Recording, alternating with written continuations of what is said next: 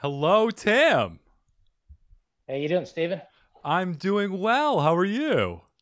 Um, not too bad. As you can see, the sun is shining bright, so I'm trying to find a good angle so that you uh, you don't uh, get blinded by my bald head. I think it's the perfect angle. It's almost like the I used to watch Touched by an Angel with my family uh, when I was like five years old. So it reminds Yeah. me reminds me of that. Yeah, I remember that. That was a great show. I don't think any of them had as manly of a beard as you did. So I think I don't know, man. Uh, what's his name that played uh, Mr. French? Not Mr. French. Um, uh, he played his best buddy on Little House on the Prairie. Uh, Oh yeah, yeah, yeah, yeah. That's that's true. But he I- was pretty good in he was pretty good in that show.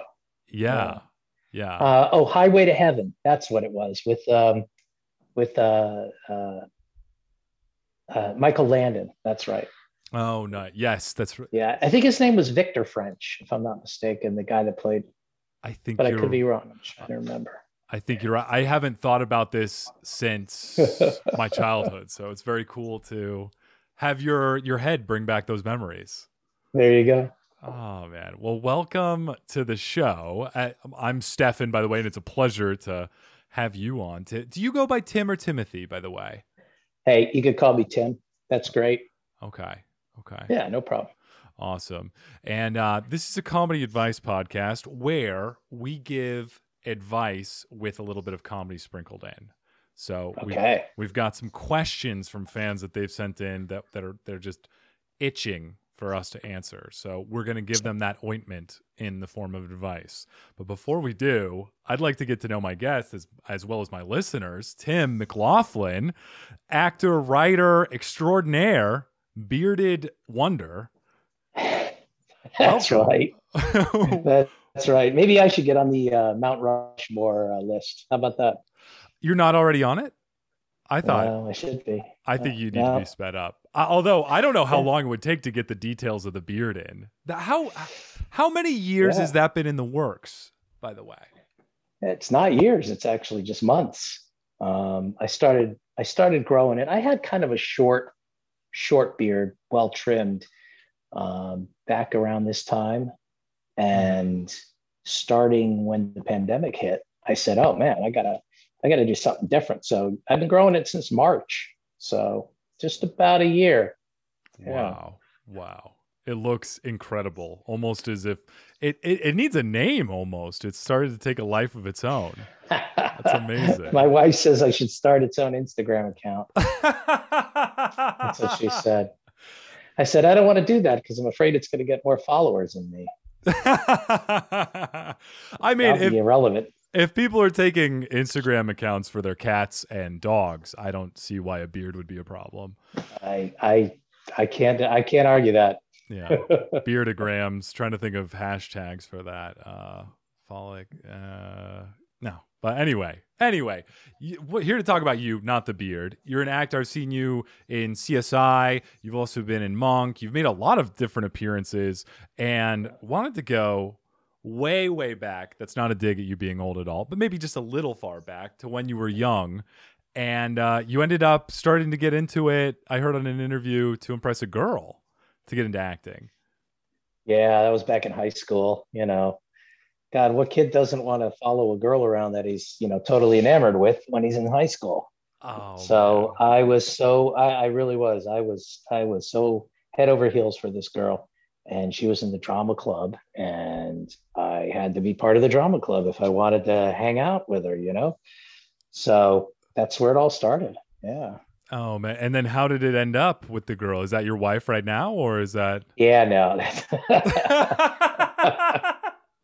oh God, no, no, no. She still uh, didn't have much interest in me. So, hey, those were the breaks. You know, I ended up uh, having another girlfriend my senior year in high school, and then we went on to you know prom, and then after that it was you know college. I was on my own then. I didn't meet my wife until after I graduated college. Oh, which, uh, prob- yeah, yeah, probably was for the best because I was I needed to be more mature to handle that kind of a situation. Yeah, you know, I will agree with you. I as well. I had my fair share of um, smitten moments where I liked girls in high school, and some of them worked Yeah. out, some of them didn't. But I think if I had married one of them, I don't know how happy I would be. And definitely Yeah. not as happy as with my wife that I met after college. And she is perfect. Ding ding. Good score. Two points. yeah, swish. So, uh, but I wanted to talk a little bit more about the acting. So, you got into it and then it kind of stuck, or did you just keep going into? It sounds like you were in the drama club, so it was more um, like stage acting and Yeah. and that type of Yeah. thing. Wow. nice. Yeah, no, I, I I loved it from the moment I I was on stage. Um, just getting reactions from the audiences, making them laugh, you know, bringing out those emotions, really connected with me. And uh, even though that wasn't my original um, major when I went to college, I actually was an oceanography major, if you can figure that out. Whoa. But after about a ye- after about a year, uh, I just couldn't stay away from it. I sort of jumped from oceanography to journalism and right into theater and uh, film and acting. And that's what my degree ended up being a Bachelor of Fine Arts. From there, I went to Universal Studios in Orlando and got a job out of college and Mhm. really, uh, really pushed forward with it then. At what point did you realize that oceanography wasn't for you? when I went up to my professor and I said, So, what am I going to be doing with this degree? And he says, You're going to do one of three things. He says, You're either going to be teaching with me in a couple of years. He says, You're going to be out on an oil drilling rig testing for mineral samples, or you'll be feeding Shamu down at SeaWorld. Oh, So I was like, and he said, he said the odds of the SeaWorld gig are slim to none. I said, Oh, I had all these dreams about being like Jacques Cousteau and traveling all over the world. And he goes, Yeah. He goes, one out of maybe a million. He says, So go buy a lottery ticket and you'll have a better shot at it. Oh man. So you waved Yeah. it goodbye. And I uh, did. I said, Well, I'm not spending uh, six weeks at a time on an oil drilling rig. I said, That's definitely not, yeah, that's not in the cards for me.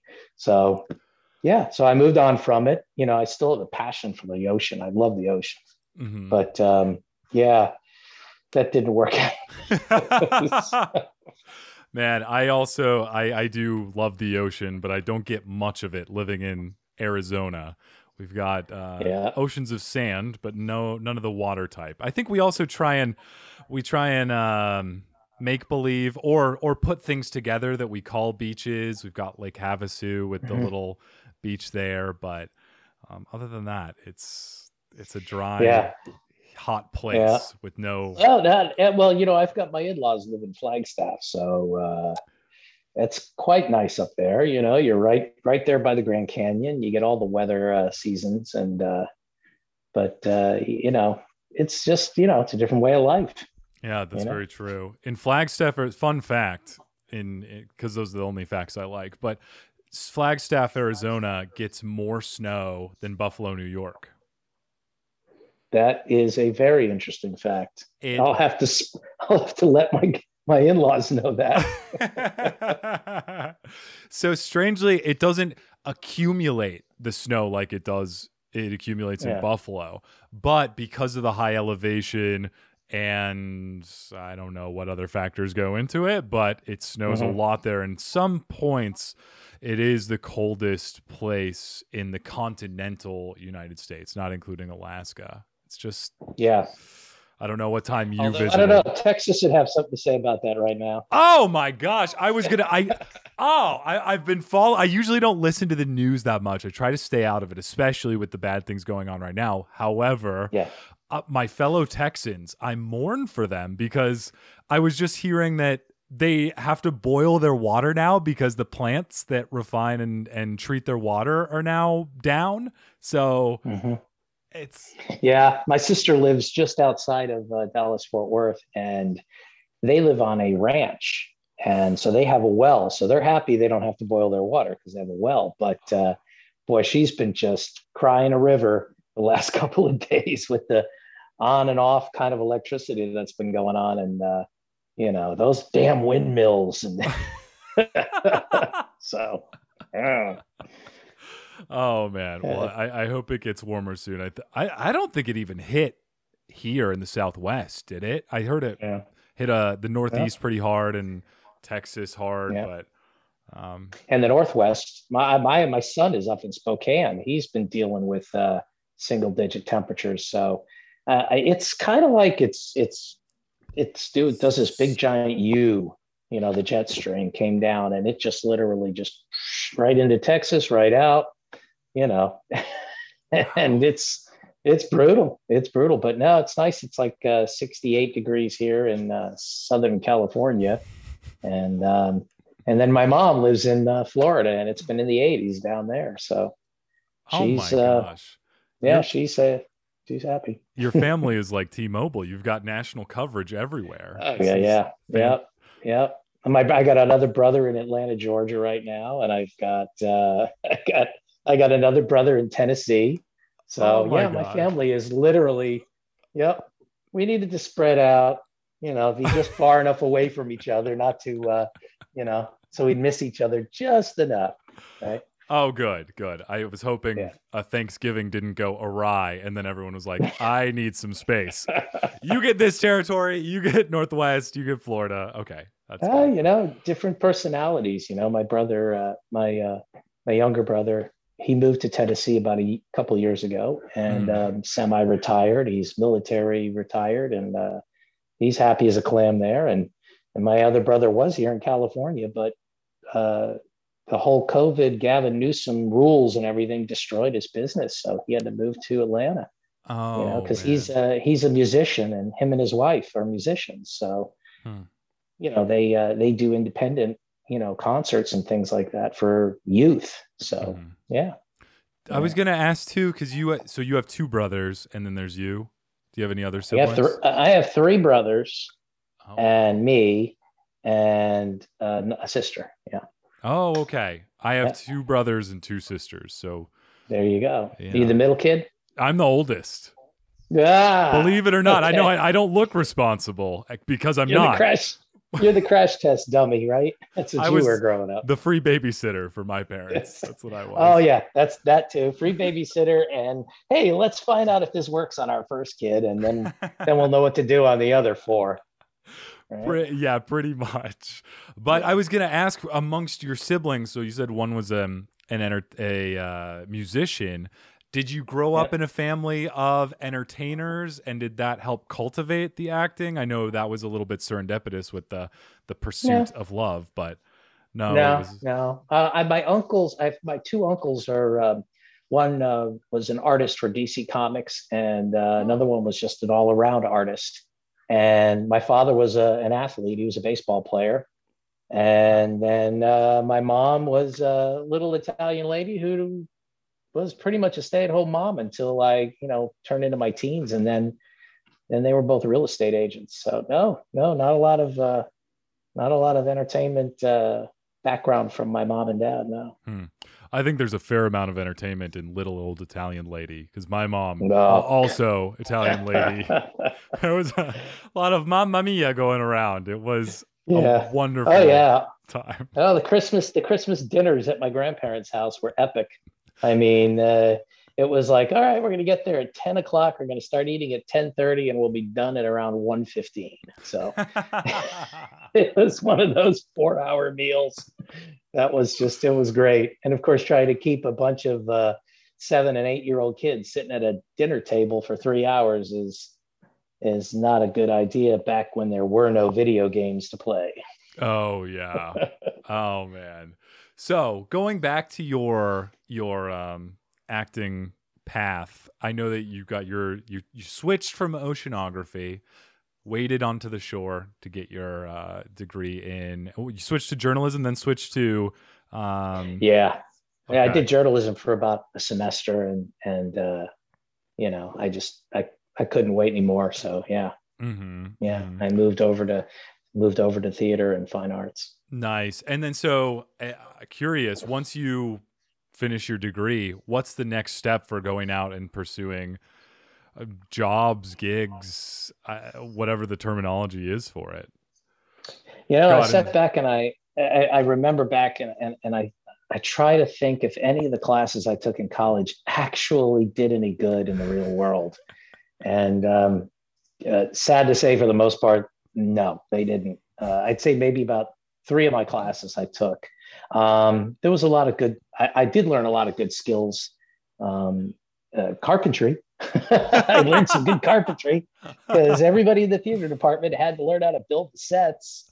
Um, I also got really good at sound designing because I was uh, I did a lot of sound designing for some of the productions. But so yeah, you get a little you get a little side skill that you didn't know you'd uh, and you and I, I certainly did use that in the real world. Um, mm. but but it really wasn't until I came out to California. Um, I spent nine years working at Universal Studios. I did all their live stage shows, and wow, and that was great. Um, uh, one of my favorites that I did was the uh, the Ghostbuster show, which uh, ran for four years. I played the Rick Moranis's Louis Tully character, that uh, that the nerd, uh, you know, guy that was their accountant, and that was a great that was a great fun role to do. Lots of great fun, and um, worked with some really great people. I got to work with. Um, uh, let's see, uh, several uh, big, big, well-known actors.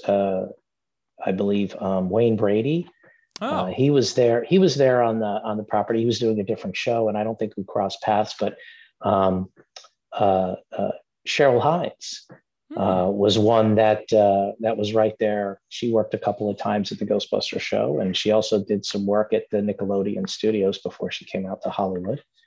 But um, I mean, you know, it was really a great place to cut my teeth in the industry and, and just learn how to perform as an actor to to basically pay my bills you know yeah and i was going to ask too so that was all live mm-hmm. versus when you're on screen if something doesn't go right just take two yeah. but live I, I, guess it gets easier every time you do it but what is yeah. it what is it like i mean i'm sure people are bound to make mistakes things aren't bound to go perfect how are you able to recover from that or what what's the protocol for going it's on? called wing it. It's called wing it.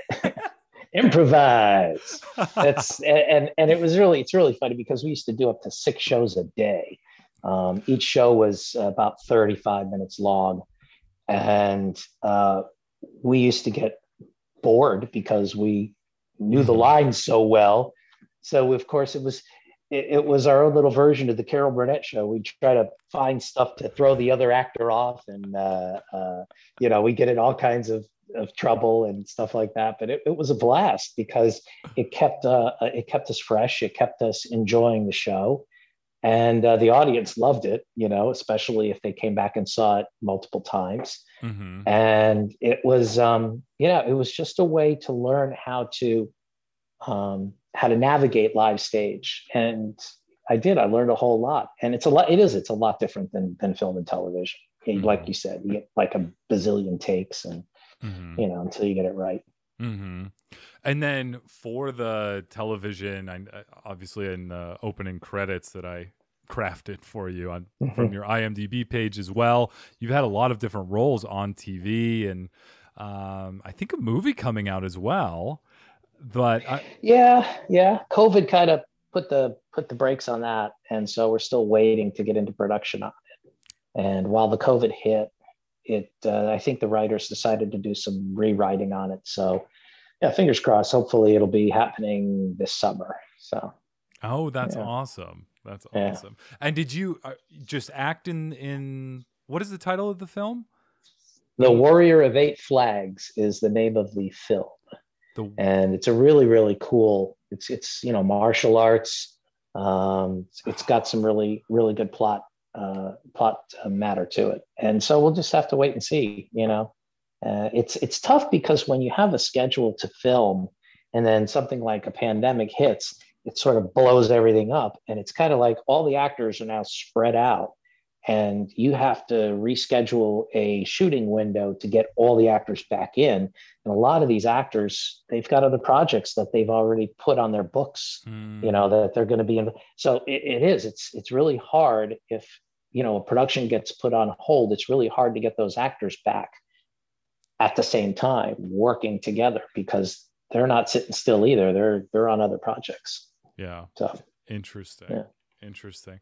And then I'm sure I don't know how long the COVID protocols are going to go. I heard about how yeah. the night the average nightmare now of an actor is Tom Cruise under their bed yelling at him because that was that.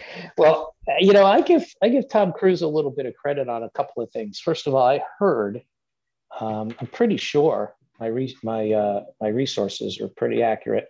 Um, he actually put a lot of his own money into mm. protocols for the COVID for the set. In fact, I heard he like spent hundreds of thousands of dollars. He rented rented two cruise ships and had them docked and used both of those cruise ships as housing for the cast and crew of while they were filming. So, you know, to keep them all in one place and keep them all under protocol and everything. So, you know, hey, somebody's going to spend a couple of hundred grand of their own money. They have every right to blow up a little bit here and there. So, you know, oh, yeah, my dad kind of sort of. Yeah, my dad blew up over way cheaper things. So I, yeah, I agree with that. But yeah, I'm sure that it's even difficult that with like you had said, actors are more spread out. They've got other things going on, so trying to regroup them. I also heard that actors are, um, uh, oh, not just actors, but some people that live in New York, some people that live in LA, they've started to just move to other cheaper places, maybe where they were grown growing up or whatever, because it's mm-hmm. just so expensive, and they were challenged with finding work or steady streams of income. So, yeah, um, yeah, that's I mean that's why my brother moved to Atlanta, uh, Georgia, and the Atlanta area has been booming with film, and uh, so, you know, I I I. I may get there myself this year. I don't know. I may go to Florida and work down in the South. I don't know. It's, you know, California's still got some pretty strict protocols, but a lot of the filming is either up in Canada now or it's it, it's on locations in a lot of places. You know, mm-hmm. for example, Yellowstone, which is my favorite right now. That's really what I'm really, really trying to get on that show. But they film out in Montana, you know, for the most part, and mm. and a couple of uh, there's a couple films in Oklahoma going on. New Mexico is really big. You know, it depends on the state and what kind of incentives they want to give these production companies. Yeah, interesting. I remember hearing about with New Mexico with Breaking Bad, where they had talked mm-hmm. about, oh yeah, we were going to do it in California. I think it was California, but then it was just so expensive, and New Mexico gave some incentives, so then they ended up filming mm-hmm. there.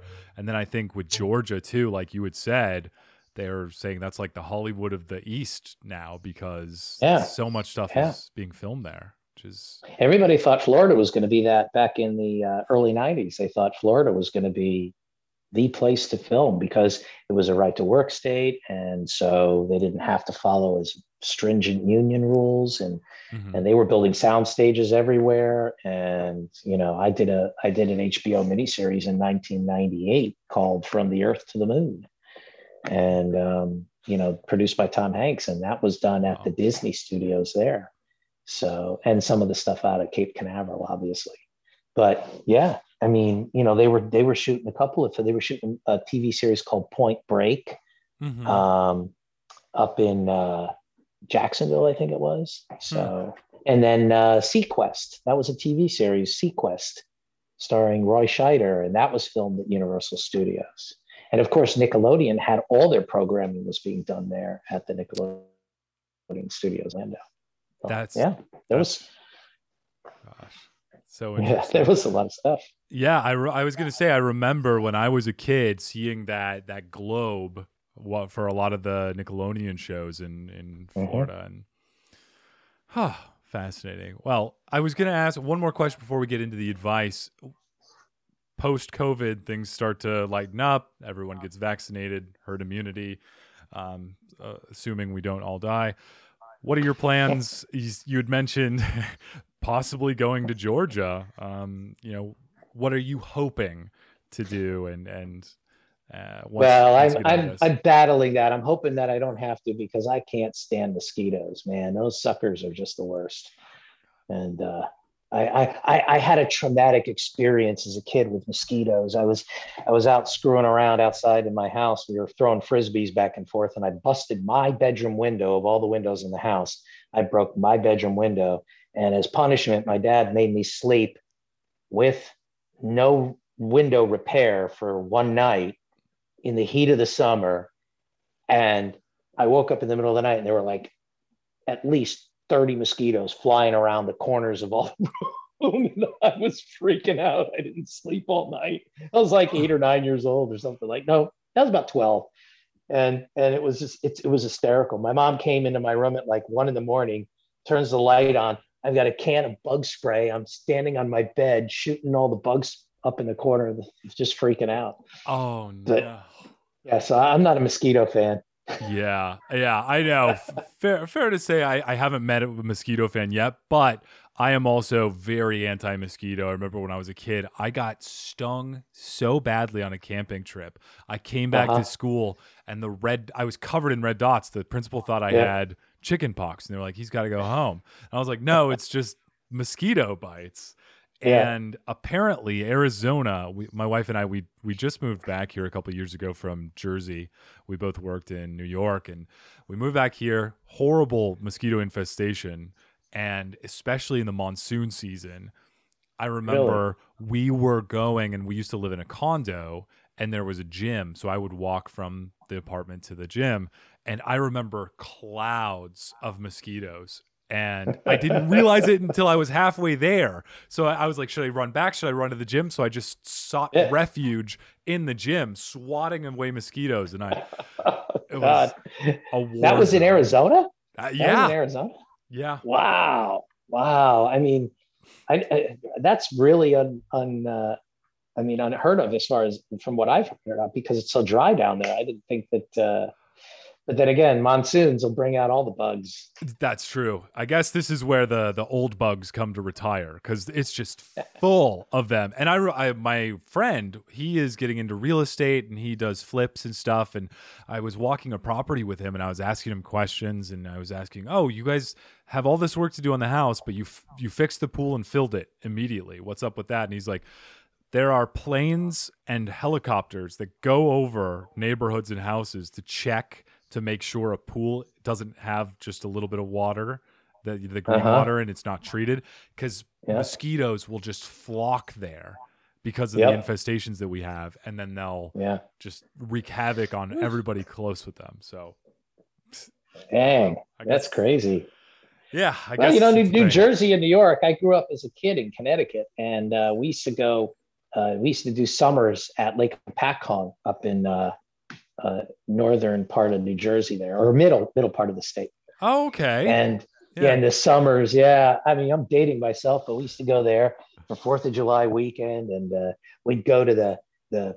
They had a this really cool um, Bertrand's Island. It was kind of had had the roller coasters and the kid rides and everything. It was yeah. an, an amusement park of days gone by. I mean, you know, they obviously bulldozed it under and put condos up. I think, Mm-hmm. But it was a great place to grow up as a kid. And we'd go to visit family and friends up there at the lake. And I just, all I remember are the lightning bugs and the mosquitoes. you know, now that I'm married, my my wife she's much more prepared than I am, so we always bring bug spray. But I remember sure. those two things in Jersey as well, and it, you know, uh, Jersey gets a bad rap, I think, in a lot of cases. But yeah.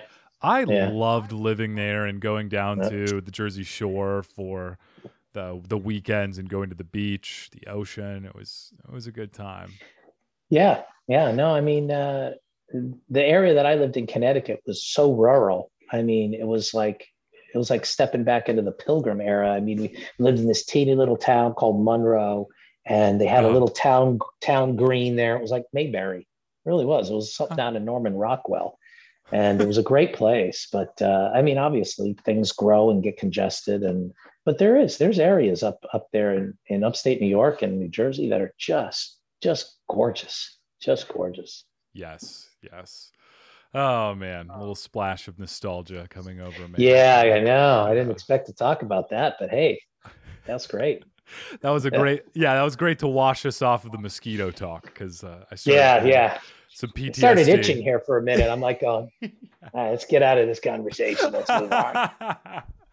All right. Well, speaking of itches, some of our fans are itching for us to be able to give some advice. So we're going to go ahead and answer some questions. But before the questions, I usually like to get me and my guest inspired with a nice inspirational quote. So I've got one here. But in case my guests have any, I usually open up the floor to them to see if they have any inspirational quotes that help them through their dark days or just get them motivated when they're just not feeling it. So, Tim, do you have any inspirational quotes? yeah, you know, get what gets me through the day is different types of music. Um, I don't, I don't, I don't really, uh, you know, my my mom stuck that Serenity prayer on my wall, you know, every day. You know, grant me the ability to control what I can and what I can't, and yeah, you know, whatever I can't control, just offer it up and forget about it. But uh, as far as quotes in and of themselves, uh, you know, one of my favorite quotes is uh, from Back to the Future, you know, when he says, Doc, you built a time machine out of a DeLorean? I mean, that's one of the greatest quotes in the, in the history of film. It really is. So, uh, it, it, as a matter of fact, that movie is extremely inspirational to my career. Um, I mean, hmm. that when I in the, the summer of 1985, I had just finished my first year, and I was like, you know, out of oceanography and I'd just gone into journalism and I'd watched that movie over the summer of 85 and I go, yeah, I'm, I'm definitely going to be an actor. And, you know, and that was it. That was Doc Brown and Marty McFly totally influenced my career path. Oh, that's awesome. That's really yeah. cool. Oh man. I'm I'm very yeah. glad you I'm glad for you that you didn't get into oceanography because it just Oh, sounds. Oh God, I would be. I, I probably would look the same. I'd probably look like some some ocean seafaring captain, uh, but I, you know, losing his marbles though. you know, so it, I definitely would would probably look much the same. That is, yes, that is an ironic twist. You've you've ended up appearance wise to look yeah, like a, yeah. an oceanographer. Beautiful. Yeah, yeah. I well, just had a I just had a com- I just had a commercial audition for a sea captain a couple of days ago. So I'm going, okay, there we go. Getting back to the water. Love it. I hope you make a splash there. Well, yeah. thank you for the inspirational quote. I've got one too. This is not by any person or, for, or from any movie. This is actually by a robot. And the robot's name is Inspirobot. And its main purpose in life is to take AI and use some of the wisest words known to man or woman and just mash them together for a sometimes insightful, sometimes nonsensical quote. So I'll read this quote, and then Tim, you can help decipher what you think it means. so, Inspirobot this week says, Say a prayer for who you want to say a prayer for. Hmm. Wow. Okay. Say a prayer for who you want to say a prayer for. Oh, man that's that's very uh, that's very philosophical. Um, what to decipher what I think that means is uh, pray for your choices and your decisions that you're going to make in life by, I want to say, by praying that others make you a better person, praying that you surround yourself with others. That's kind of sort of what I decipher at. Mm. Yeah. That is very profound and very much less selfish than what I was thinking because what I was thinking is there are so many people that might say, "Hey, please send thoughts and prayers. Please pray yeah. for me." Blah blah blah, and they're just the list grows on and on and on, and it can be yeah. exhausting. And you're by the time you go to bed at night, and you're like, okay, where are my thoughts and prayers going? And you've got this long list. You're like, oh no.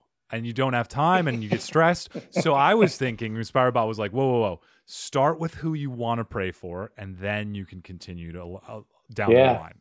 So. You know, if you can't pray for yourself, then how are you going to be in the position to pray for other people? So Exactly. If your spiritual you battery isn't charged, then you can't charge other people's. Yeah, I tell my kids that every day. I say, you know what? The first person that you have to take care of is yourself.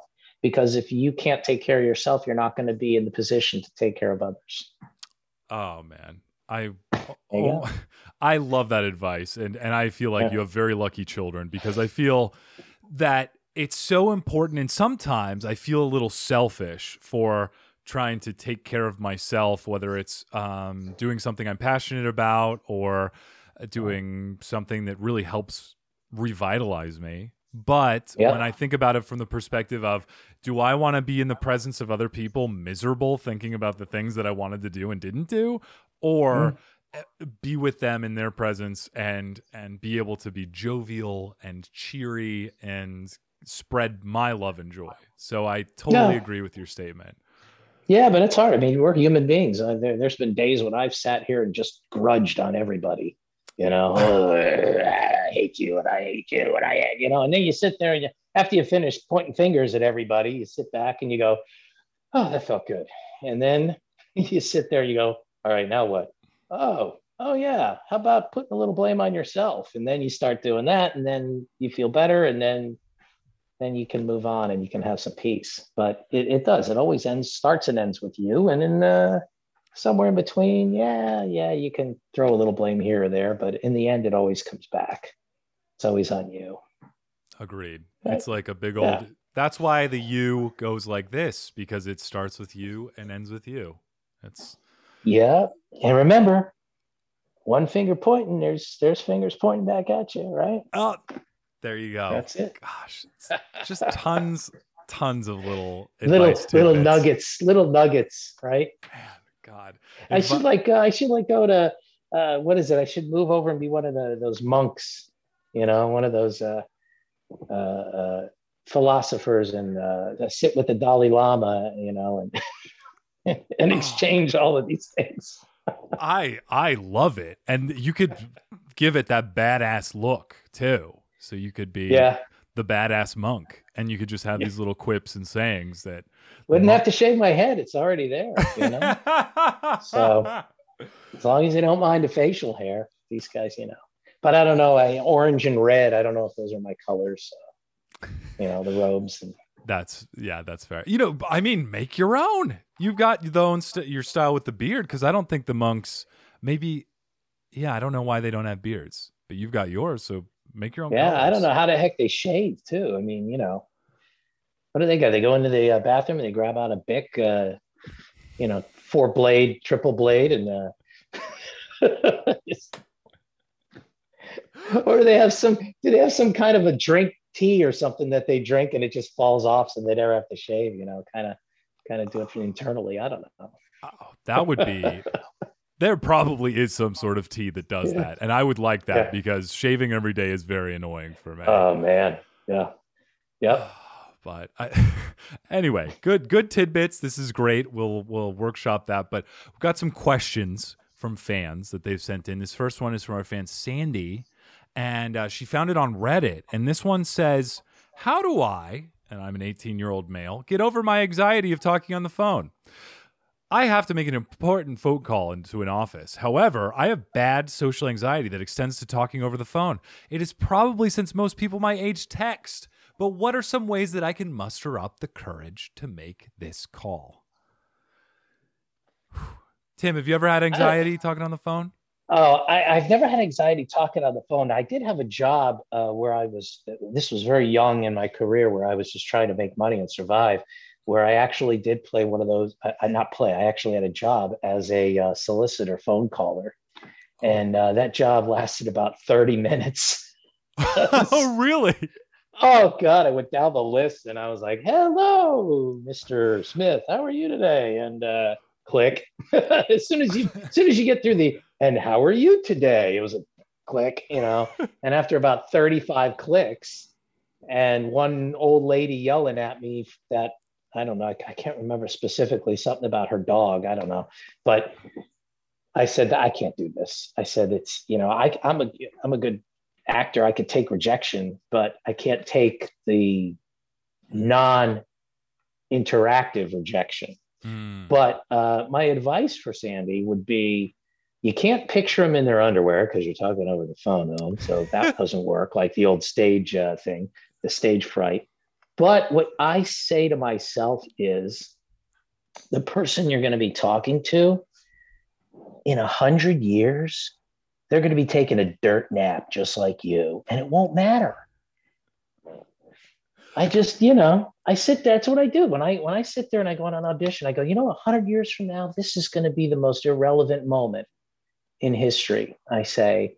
So what you have to do is you have to you have to believe that your mortality and their mortality puts you on equal ground, puts you on equal footing.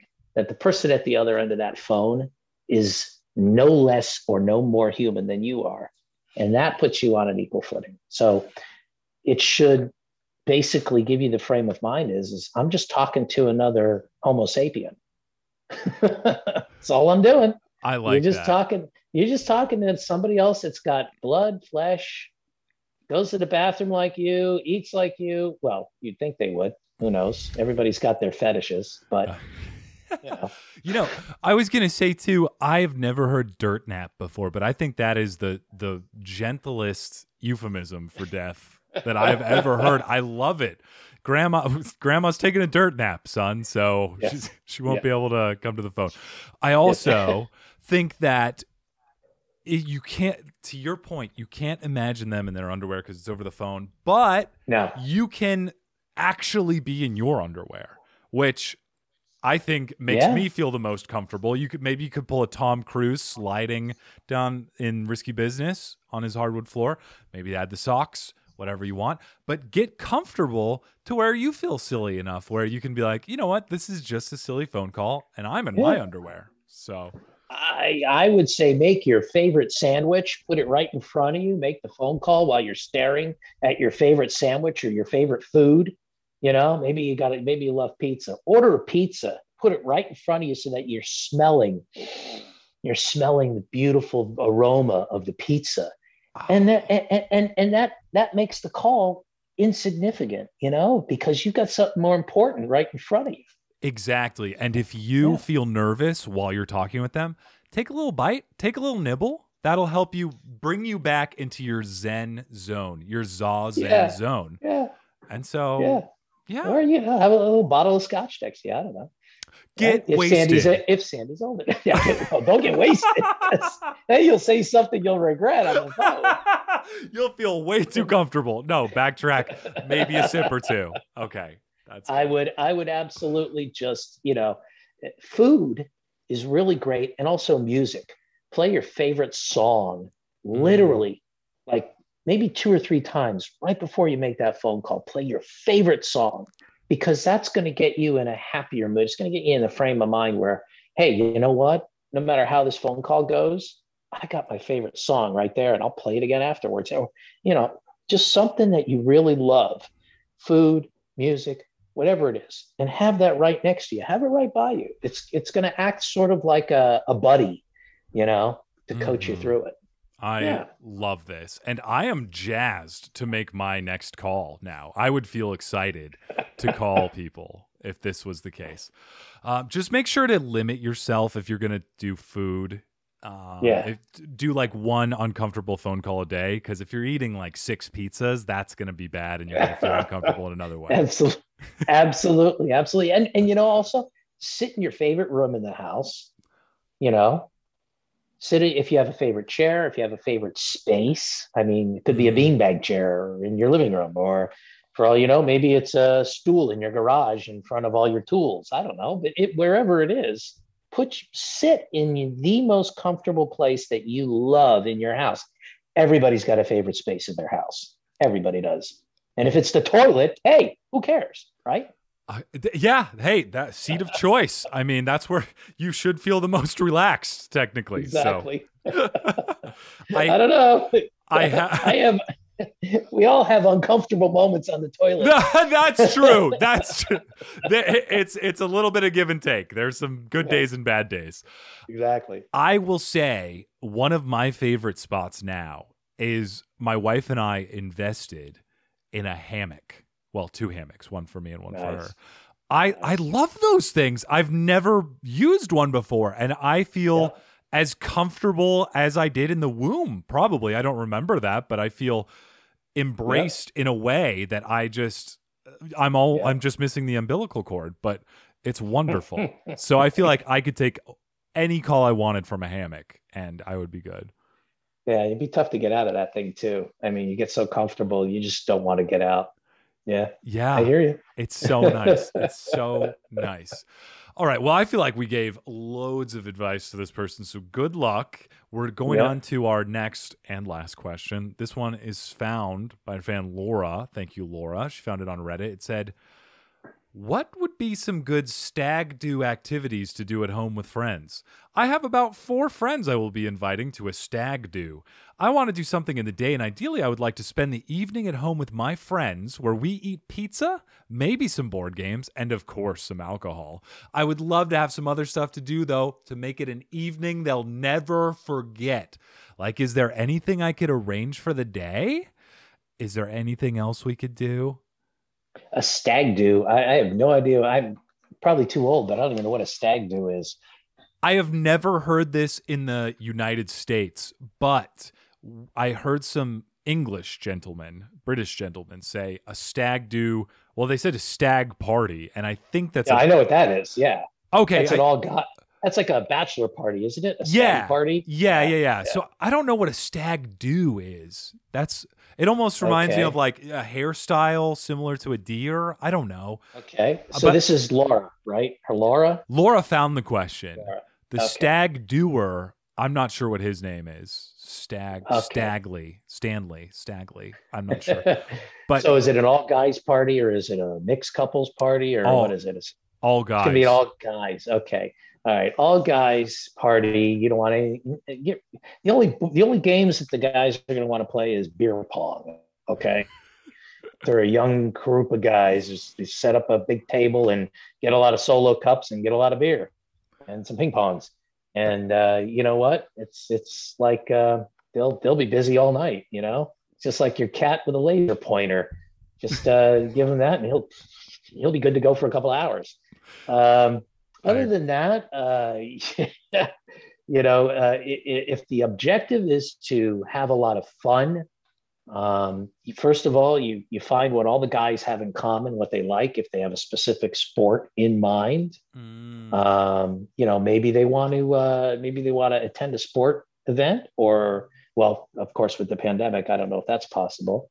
Um, but then again, you can all get together and watch. Maybe uh, maybe they like if they like uh, soccer or football, or you know, uh, they can they can corral and play some games that involve that. Um, that's a good idea.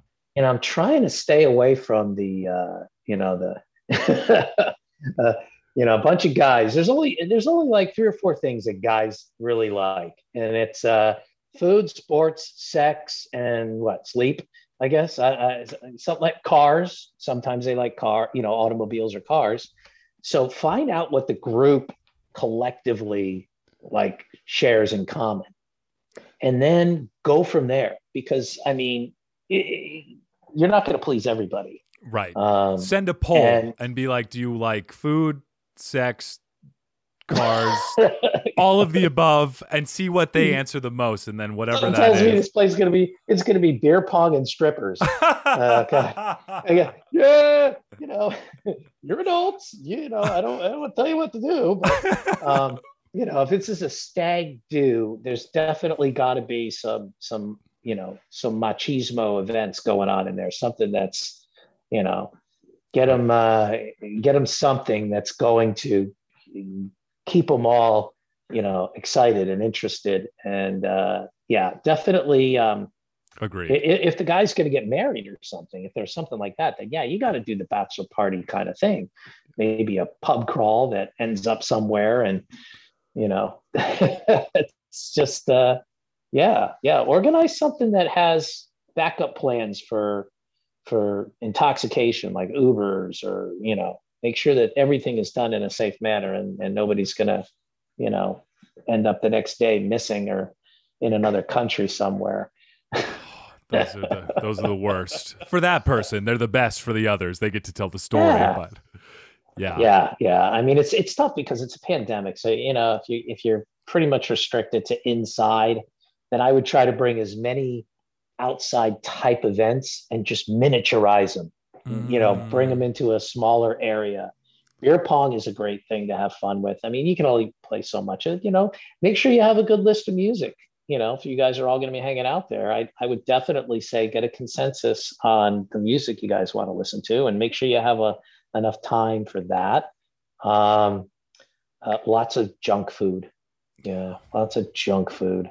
I would definitely, you definitely want to have the salty and the sweet mm. mixed together so that they go back and forth, you know, while they're drinking. So cakes and Doritos or Fritos and chips like that. And yeah, man, just, you know, find out, just get little tidbits from everybody and listen. That's what I do every time for my wife when I can't figure out what to get her for Christmas. I spend the whole year like listening to her. What was that? Oh, yeah, you like that? Okay. You write it down in your little notepad, you stick it away, and yeah. And then all of a sudden, when Christmas comes around, she's like, "Oh my God, you remembered," you know. That's you know what I do. I go on her Pinterest boards. I sneak on there and see what she likes and what she's pinned. Unfortunately, I don't know if this translates because I don't know if Brad and Chad have Pinterest boards about what they like to do at stag do's. However, I feel like you have just given a smorgasbord of uh, splendid ideas, and I loved miniaturizing the the events that you would do going out during a pan and in a pandemic, making them all at home. So yeah. do I mean if you want to miniaturize, if you guys like soccer, foosball, you guys like yeah. uh, basketball, beer pong. Make sure yeah. that you have your salties, your your savories, your sweets, your beers, yep. maybe some yep. hard alcohols. Make sure that yep. maybe buy a couple hammocks for people to sleep if they need a place to spend the night or a sleeping bag. That's right. And make sure when you drill into the walls, you make sure you hit the studs. Uh, yes, that's right. Or else you're gonna have a couple, couple thuds of your compadres. So make sure that the hammocks are built right. And yeah, I think other than that, the guys should they'll have a good time. I think it's the quality time that you're spending with the people that you choose to is yeah. the key factor. And as long as you let them know that after five games of beer pong, then I think you're going to be in a good spot. It'll be a successful yeah. stag do. Yeah. Well, if you're going to be any part of this, if there's going to be a bunch of guys and you're hosting this thing, just just lock your door, go into your bedroom, lock the door, and just say, "All right, guys, I'll see you tomorrow," and make sure you have about thirty romantic comedy movies that you can hang out and watch up there and, and on your TV in your room while they're just going off the wall exactly doing their stag things or whatever yeah. the vernacular is. Oh well well tim this was an absolute blast but we've come to the end so i just wanted to say huge thank you for joining and and uh, helping give some advice. Hey no problem. Happy to help. I was also going to ask what have you got going on? What would you like to plug? Uh, what would you like to tell my audience? Gosh you know this this pandemic's just wiped everybody out for a whole year but i'm, I'm coming back online. Um, i am anticipating some more projects this coming year. Uh, i have a two that two projects that are in post-production and will probably be out at some film festivals. They're both short films that i produced and uh, and was part of. And um, but for the most part i would say just hey follow me on instagram follow me on uh, my IMDb page. Go check it out. IMDb.me backslash Timothy McLaughlin. You can see my stuff that I'm going to put up there. Follow me on Instagram if you want. I mean, I'm not, you know, I'm going to follow you back more than more than likely, unless you're a crazy stalker. Mm. but um, uh, you know, it, it's. Uh, I, am not a huge social media guy, but mm-hmm. Instagram is where I usually post my I'll post some of my uh, family stuff and I'll also post some of my professional stuff. And uh, that is, uh, you can find that on um, Instagram is at the Timothy Mac. And there you can find me. So uh, yeah, just, you know, give me a follow, say you saw the show. You could also send me uh, messages there if you want, because I think once you follow each other, you can message each other. And uh, if you had any other questions and you want me to plan your stag party, or maybe you want me to make the phone call for you oh, you know. Oh, he does both. I love I'll do it in a Scottish accent or something, you know. Hey, how you doing, laddie? I'm calling for a Sunday. Is this the DMV of Auckland? love it. Oh, well, Tim, it was an absolute blast. If you want to hang on for about 30 seconds after I say goodbye to my audience, we can, you know, do a little chit chat of post episode details. But, audience, you guys have been great listeners. I am so happy you decided to stick it all the way through. And, and thank you guys so much. Love you guys. Please be careful if you're making any uncomfortable phone calls or planning your stag do parties. But other than that, we love you guys and we'll talk at you next week. Bye bye. Take care. Woo wee. Wee woo. That was the end. I know I'm sounding like a toddler and I'm reversing like Benjamin Button. But before I get into my infantile stage, I just wanted to say, goo goo gaga, thank you for listening to this wonderful episode with Timothy McLaughlin. What an amazing actor. And you know what? You guys can get your act together and follow him, support him. Links are in the show notes. And then you can go follow me, support me. Links are in the show notes. Instagram at a comedy advice podcast. Bam, killer content. I've taken some of those audio clips and video clips and mashed them for this beautiful, it's like a Zack Snyder director's cut, except it's Stephen Sitani director's cut and it's beautiful and uh, subscribe if you have not subscribed. Please subscribe, become a sub- subscription that I can add to my repertoire because you guys are all beautiful. You guys are like a beautiful set of colors that I can make into this mosaic of fans and put it on my wall. And you guys are amazing. Thank you so, so, so, so, so much. Grazie mille. Merci beaucoup. And, you know, fucking German, whatever they say, donkey Donkey. Is that what they say? Donkey. Donkey. I'm pretty sure that's German. Okay, perfect. Well, love you guys. Thank you so much. Don't forget to leave a review. Love, love, love, love, love. Mwah.